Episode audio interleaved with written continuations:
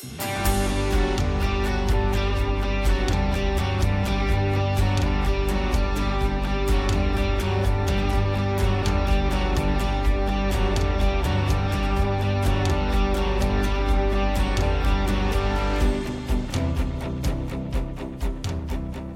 this is Dr. Mike Barnett with the First Baptist Church of Ocean Springs, Mississippi.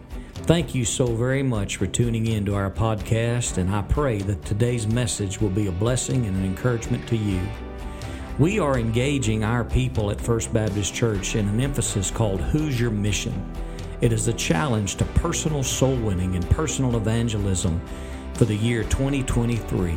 We've asked our people to ask God for at least one soul to be burdened for, that they might go after that soul and win them to the Lord Jesus Christ. That is the theme of these current messages. And I pray that they will encourage you to be a soul winner and go after one soul that needs to be saved now and to know Jesus now. I pray these messages will help you. And again, thank you for tuning in.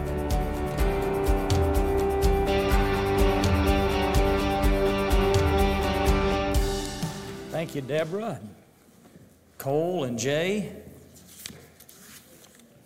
It's always a joy to have. Uh, come here, Coop. Come here. God bless you, man. All right. That's a that's a every Sunday tradition. He's going to grow up one day and he won't be running by no more one of these days.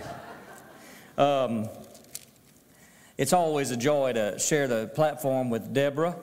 And uh, thank you for singing today, Deborah. And it's very evident Rick's been working with you. Amen. no, she's blessed beyond measure with a gift to song. If you have your Bibles, I invite you to turn with me to Isaiah chapter 9 and verse 6 and 7. You know, we're going to make much of Jesus today because in days like this, we need to make much of Jesus. And uh, the whole world, it just seems, has been turned upside down the last few years, hasn't it? And uh, times are hard for many, many people. We just lost one of our beloved uh, church members. Actually, we didn't lose her, we know where she is. Uh, Miss Melva Emerson passed away this week, and We'll be having uh, a celebration service and a praise service uh, for her life under the Lord on Wednesday. You'll be getting more information about that through our media page and, and keep your eyes open about that. And many others uh, struggling uh, during this holiday season. And so I wanted to come and preach today about the hope that we have in Jesus and I want to make much of the Lord and tell you a little bit about Isaiah 9 6. How many of you have ever received a Christmas card with this verse on it? For unto us a child is born, unto us a son is given, and the government shall be upon his shoulder, and his name shall be called Wonderful, Counselor, the Mighty God, the Everlasting Father, the Prince of Peace. Of the increase of his government and peace there shall be no end upon the throne of David and upon his kingdom to order it and to establish it with justice and with righteousness from henceforth even forevermore the zeal of the Lord of hosts will perform this. Have you ever seen that on a Christmas card? It's a wonderful Christmas verse. It's one of my favorite uh, part uh, of one of my favorite of the Old Testament books, the book of Isaiah. Isaiah has been called the evangelical prophet. He spoke much of the grace of God and the mercy of God and the help of God, especially in the last 27 verses or chapters of his book. The premier chapter of this prophet is chapter 53, where the Lamb of God our Savior is portrayed, and his cross is uh, prophesied with great detail, um, his crucifixion. That's the text that says, Surely he has borne our griefs. Isn't it marvelous when you have a, loss in your family, that He has borne our griefs and carried our sorrows. Yet we did esteem Him stricken, smitten of God, and afflicted. But He was wounded for our transgressions, bruised for our iniquity. The chastisement of our peace is upon Him. All we like sheep have gone astray. We have gone every one to his own way. And the Lord hath laid on him the iniquity of us all. That's our Savior. That's the cross. That's the incarnation. And our text tells us of his birth being foretold, the evangelical prophet, the prophet of good news.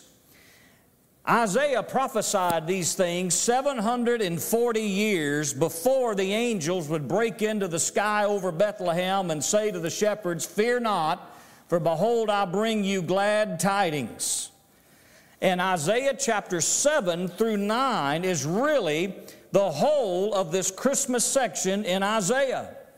When you ask me to read the Christmas story, we say, well, let's go to the Gospel of Luke, and so we should. But you can also go to Isaiah chapter 7 through chapter 9 and have the Christmas story, the theology behind Christmas, the person of the Lord Jesus Christ. As a matter of fact, that wonderful verse you all know uh, from Isaiah 7 14, therefore the Lord himself shall give you a sign. Behold, a virgin shall conceive and bear a son, and thou shalt call his name Emmanuel, which is being interpreted God with us. Well, our text continues that wonderful prophetic note about this child who would be born.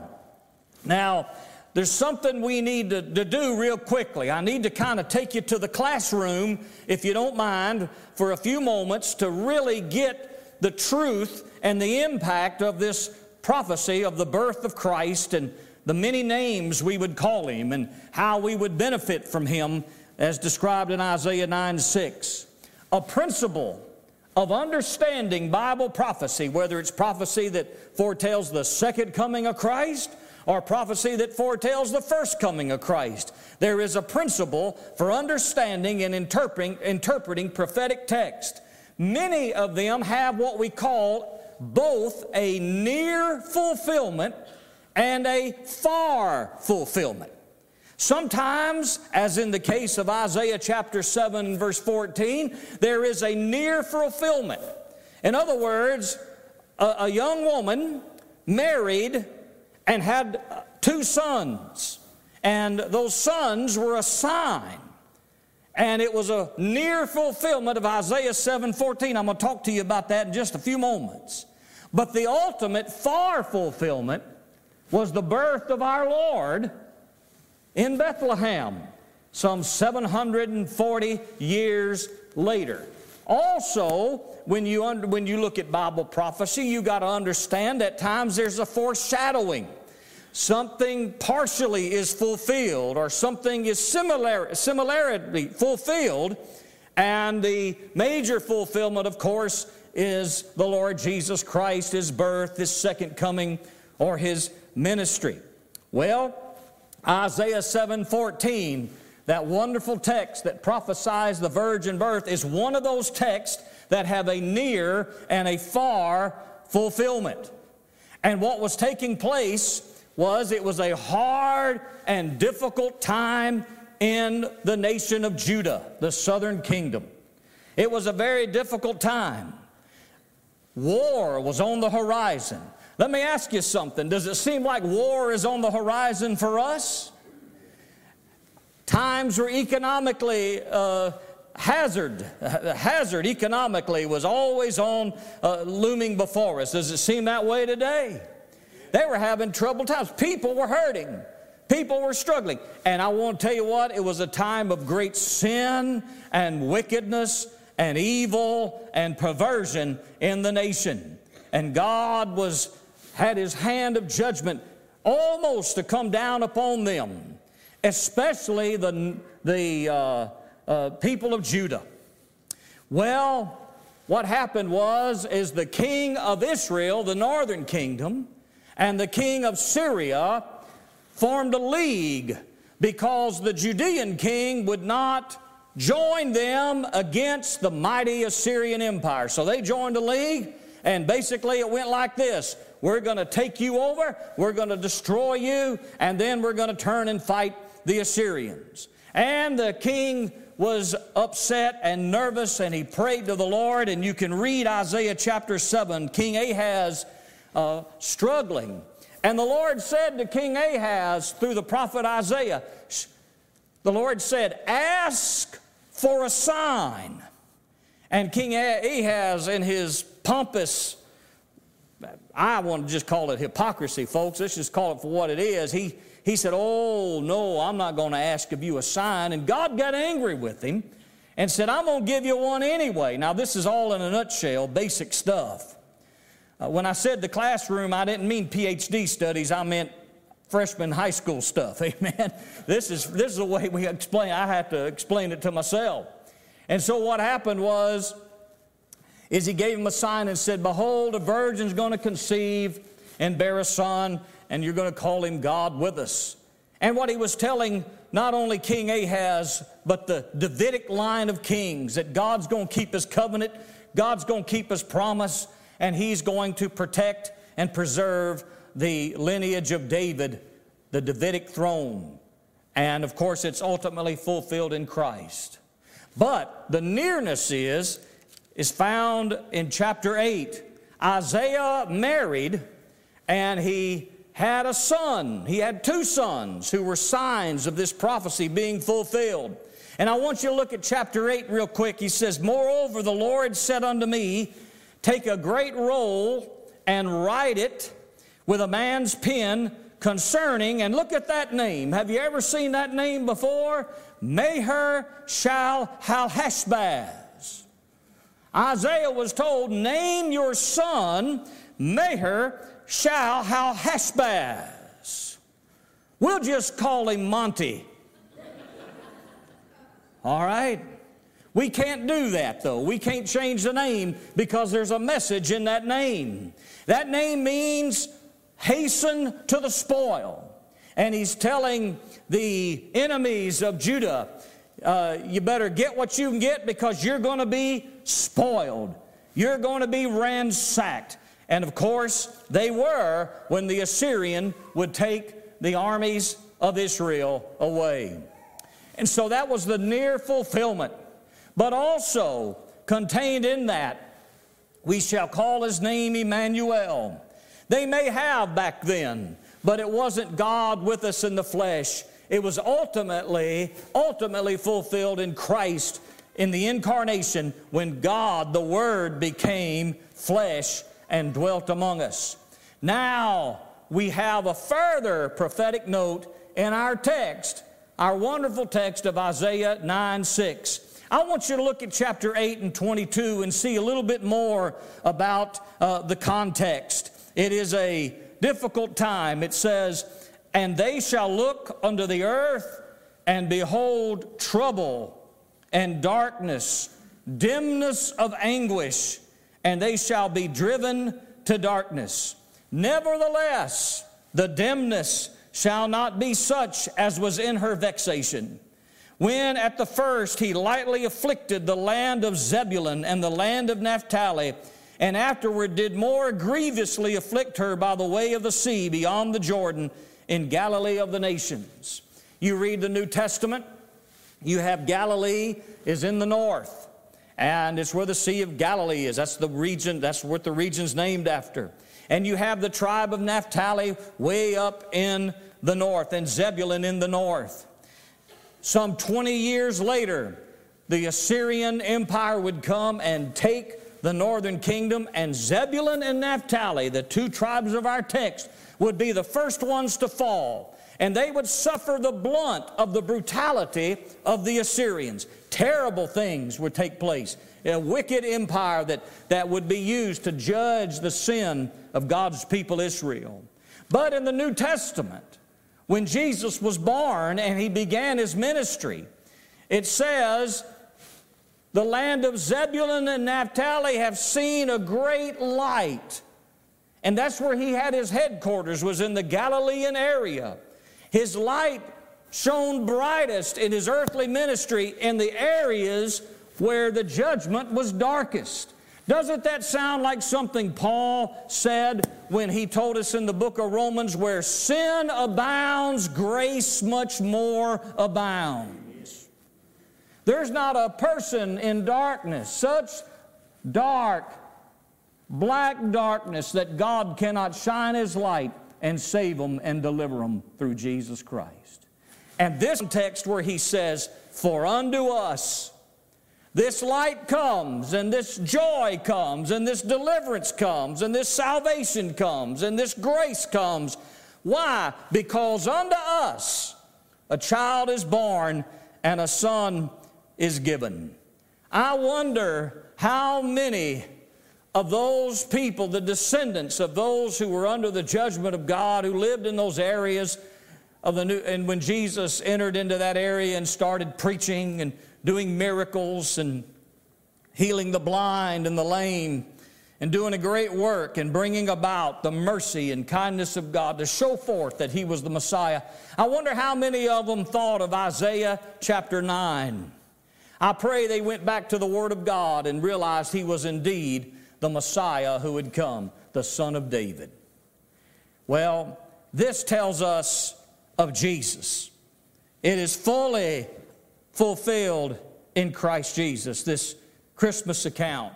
And so on this Christmas morning, what I want to do is I want to just go down verse 6 and 7 and talk about these names for a little bit.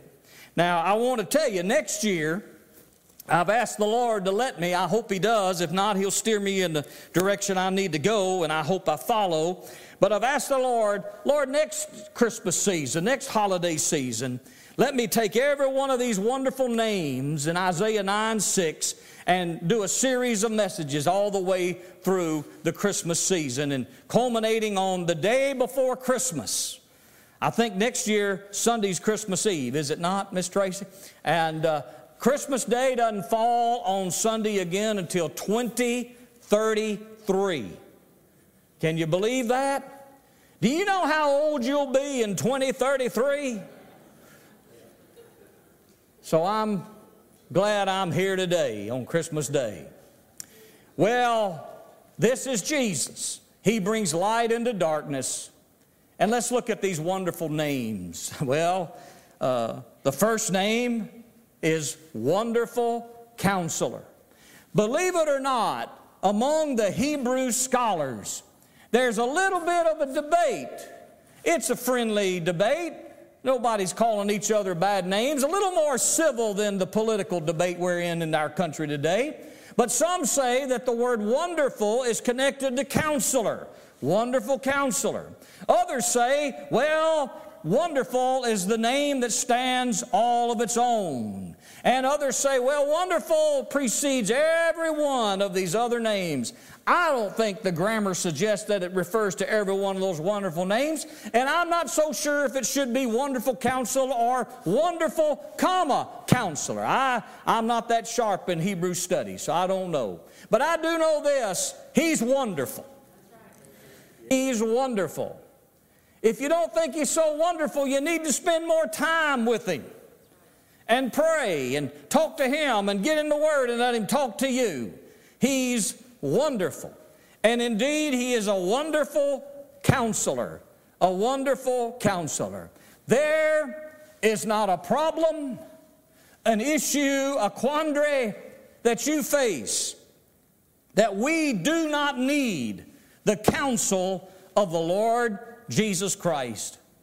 He is the living Word, revealed in the written Word. He is our counselor. He is sent the third person of the Godhead, co equal as God, just as He, the Holy Spirit.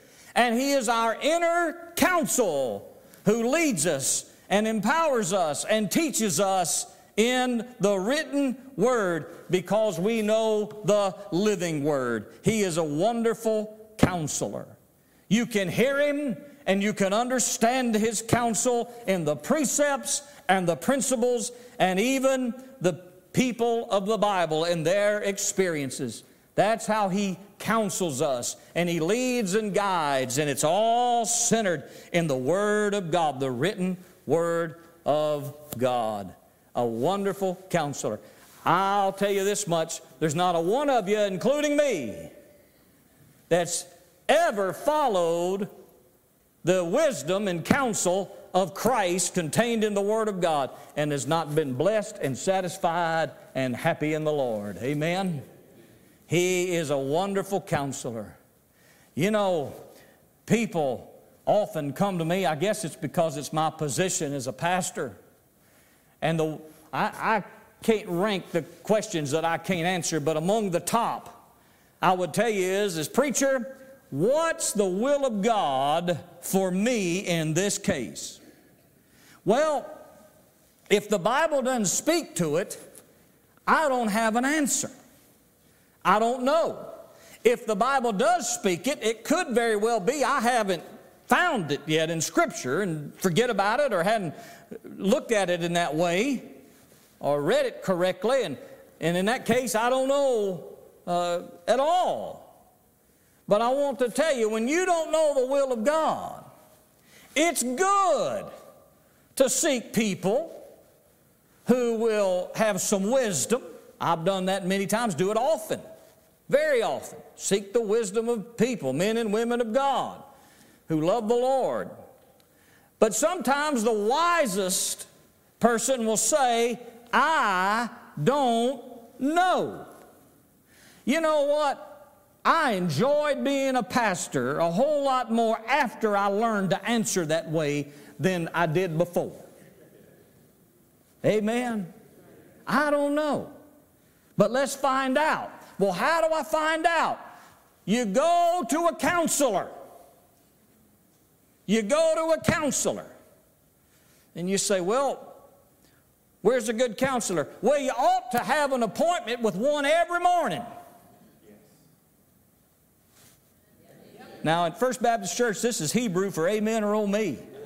You ought to have an appointment with the wonderful counselor every morning. And a good counselor will speak to you, and you speak to him. You say, Well, preacher, should I speak to him first or he speak to me first? Well, I will tell you, it doesn't matter if you're not meeting with him, just get after it. All right? Just get after it.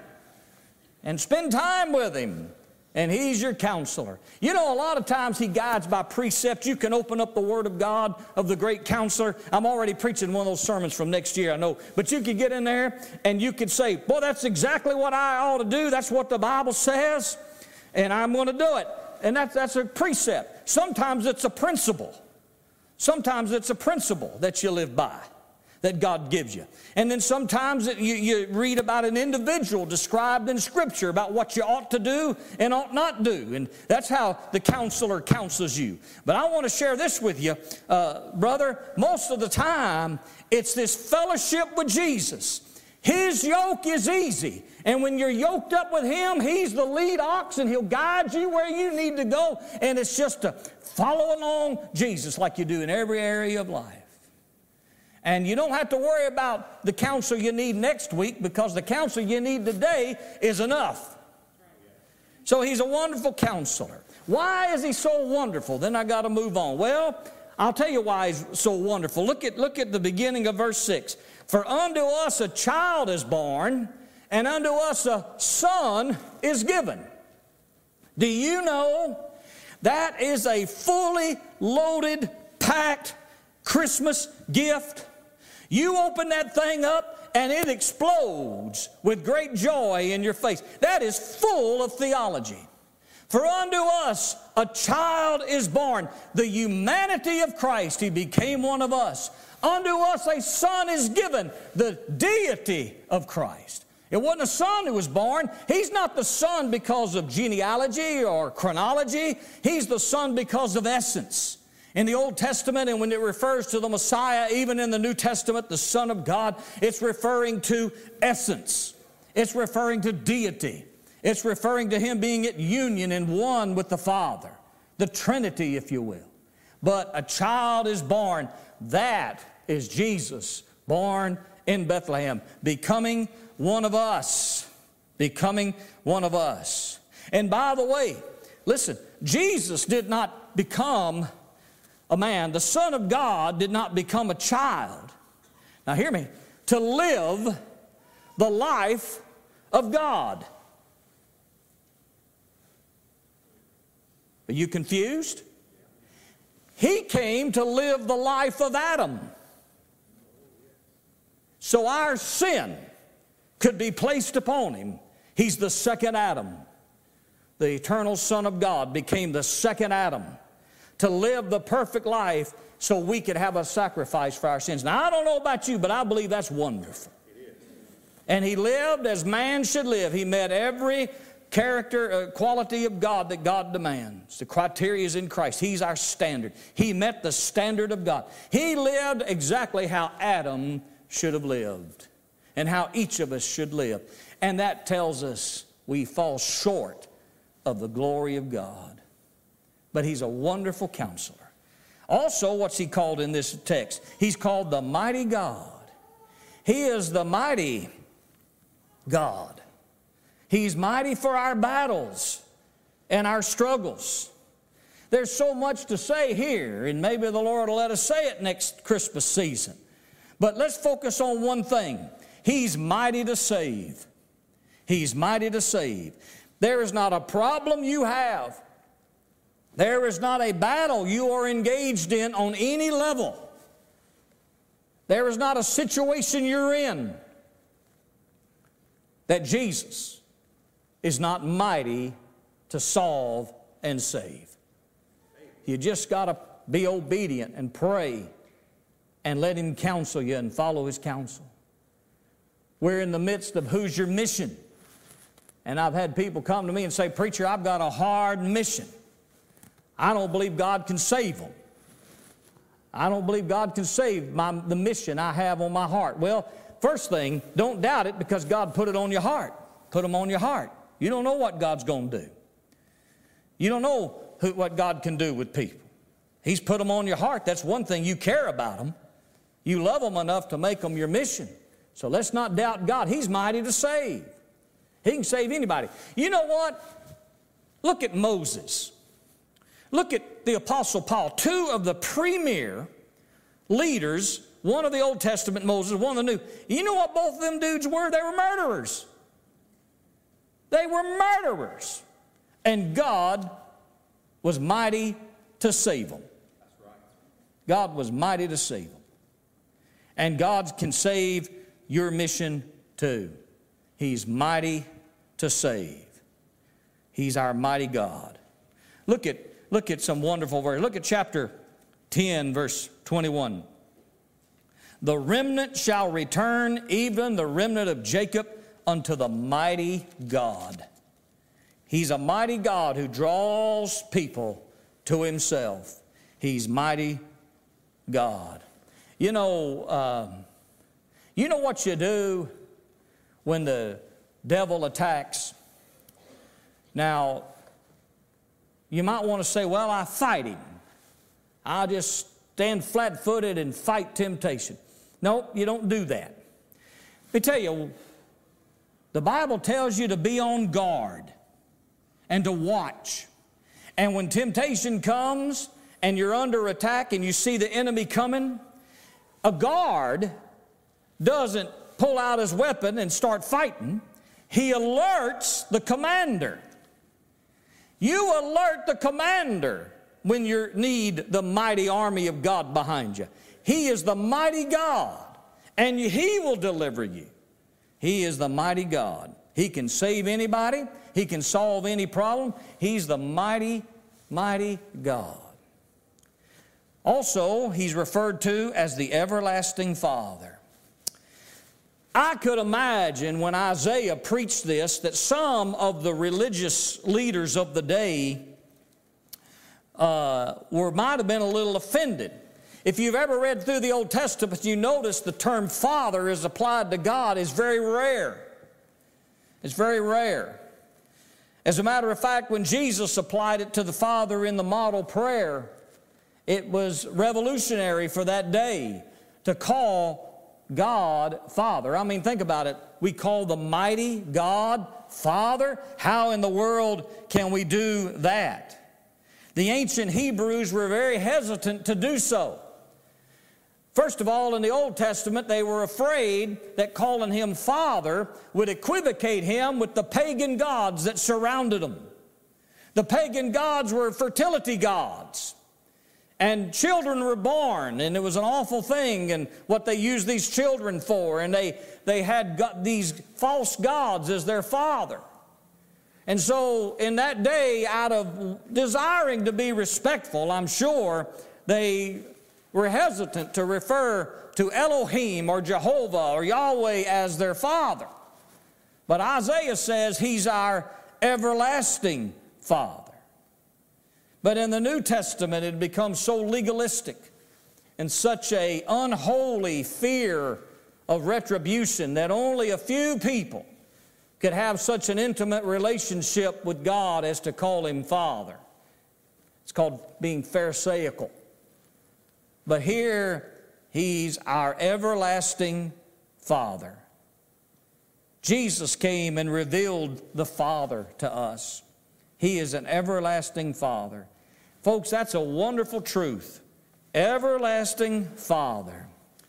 Intimate, close, loving, providing, caring, guiding, disciplining, chastising, meeting all of our needs.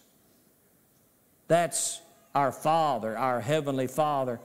And above all, He's everlasting. Isn't it wonderful? Isn't wonderful to know that if you ever enter into a father child, father son relationship with Jesus, and by the way, when the Bible says that the Christian people, men and women who know Jesus, are the sons of God, it's not being unwoke. That's not what he's talking about. And I don't, I wouldn't go for that business. There's Bible that, Bibles that do the gender uh, neutral stuff. I've seen some of them, and someone asked me if I wanted one one time. I said, "For what? Uh, you know, uh, make some good firewood." But anyway, um, I won't tell you uh, he calls us sons of God. Men and women and boys and girls who know Jesus, he calls us sons of God because in the culture in which, which Christ came, and in Jewish culture, it was the son who received the inheritance. Amen. So let's just stay where we're at with the old words. Amen. And so he's our everlasting Father. Aren't you thankful that when you've entered into a father son relationship with the Lord Jesus Christ, aren't you, aren't you, don't you just think He's wonderful for making an everlasting relationship? We are so secure with our Father. And then we go on and we come to the, another thing. He is the Prince of Peace. Isaiah was telling these people war is coming, hard times are coming. It's going to get worse. And I think that message is for America today. Hard times are coming and they're here and it's going to get worse. But he told these people, You're going to be conquered. The northern kingdom is going to be destroyed and disbanded. But one is coming who is the Prince of Peace. And verse 7 describes him as the Prince of Peace. First of all, notice his kingdom is limitless, there's no end. There will be absolutely no enemy that can attack because when he comes, there will, again, there will be no enemy. His peace will endure. He is a promise keeper. He will keep his promise to David and establish that kingdom of David forever.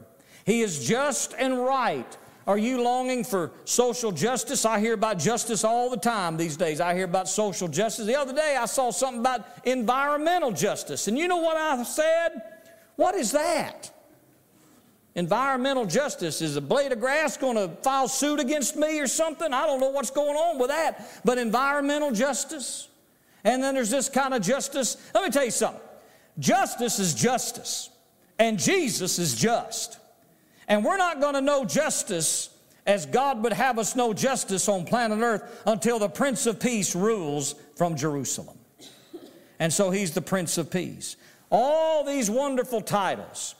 Names and attributes of Christ are sandwiched between two statements and uh, that form a conviction.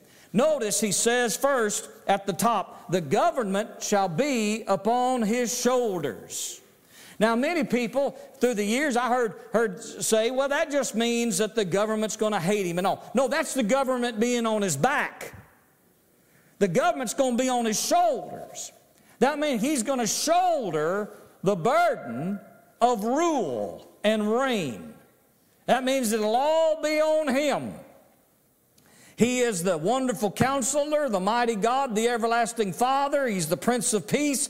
He will and is able to bear that burden of government. He is our burden bearer. And I want to tell you, if He can bear the sins of the whole world on the cross, He can bear the rule of the universe. Isn't it a wonderful thing to know that in America we're very blessed? Every couple of years we get to have an election. We can send to Washington or to Jackson or across the street or, or to Pascagoula who we want to represent us. Every four years we get to elect a president. But I want to tell you something today, folks. I'm not near as concerned about the nation getting a right president or a good president or what we think about the president. I'm concerned that our nation turns to the Prince of Peace and the King of Kings. He's in charge. He's going to take care of it. Let's be citizens of God's kingdom and be thankful that He's our everlasting Father and be a witness for Him and His ambassadors in this land we call our earthly home. And so the government will be on His shoulders. He can handle it, He can take care of it, and He will. And then the last thing, the zeal of the Lord. Look at the last phrase. The zeal of the Lord of hosts will perform this. The zeal of the Lord. Not just the Lord, but the zeal of the Lord will perform this. You know what that means? That means we have assurance. It speaks of something that will be done with fervency and with great, great passion, zealousness. The Lord will perform it. Folks, you can be assured of Jesus. Now, look, I can't be assured of a whole lot of things. I really can't. I got some bad news for you. Well, I got some bad news for maybe a few of you. I can't retire anytime soon because I've done looked at my 403B. Amen. And uh, I'm going to have to keep working for a while, and I hope you let me stay. Amen. And next week will be 22 years, and some of you may be tired of me. You say, well, you're, you're like an old couch. You're, it's time for you to go. But anyway, uh, I hope not. But I, I want tell you, I, I, can go get a job somewhere if I have to. But uh, look, I, but I'm so thankful that my God is the everlasting Father. And He said, I'm going to take care of you. I'm going to meet your needs. I'm going to meet your needs. You'll never be begging for bread. I'm going to meet your needs. God's going to take care of it. Zeal of the Lord of hosts will do it. He's zealous toward us. He's zealous toward us. You can rest assured in that. He's zealous toward your salvation. Aren't you glad to have the assurance of salvation? One of the major problems in the church today is people are not sure that they're saved and they have doubts about their salvation. I want to tell you, if you're trusting Christ today, I'm not talking about a little prayer you prayed when you were a kid. I'm talking about if you're trusting the Lord Jesus Christ and no merit whatsoever on your part, none. If you're trusting Christ and Christ alone to get you to heaven and to forgive you of your sins and to dwell in you and use you today, I want to tell you something. The zeal of the Lord of hosts will perform it. Will perform it. And that's our Savior. All this wonderful, that's the baby born in Bethlehem. Isn't that an amazing thing? Well, say it with me. One, two, three. He's wonderful. One, two, three. He's wonderful.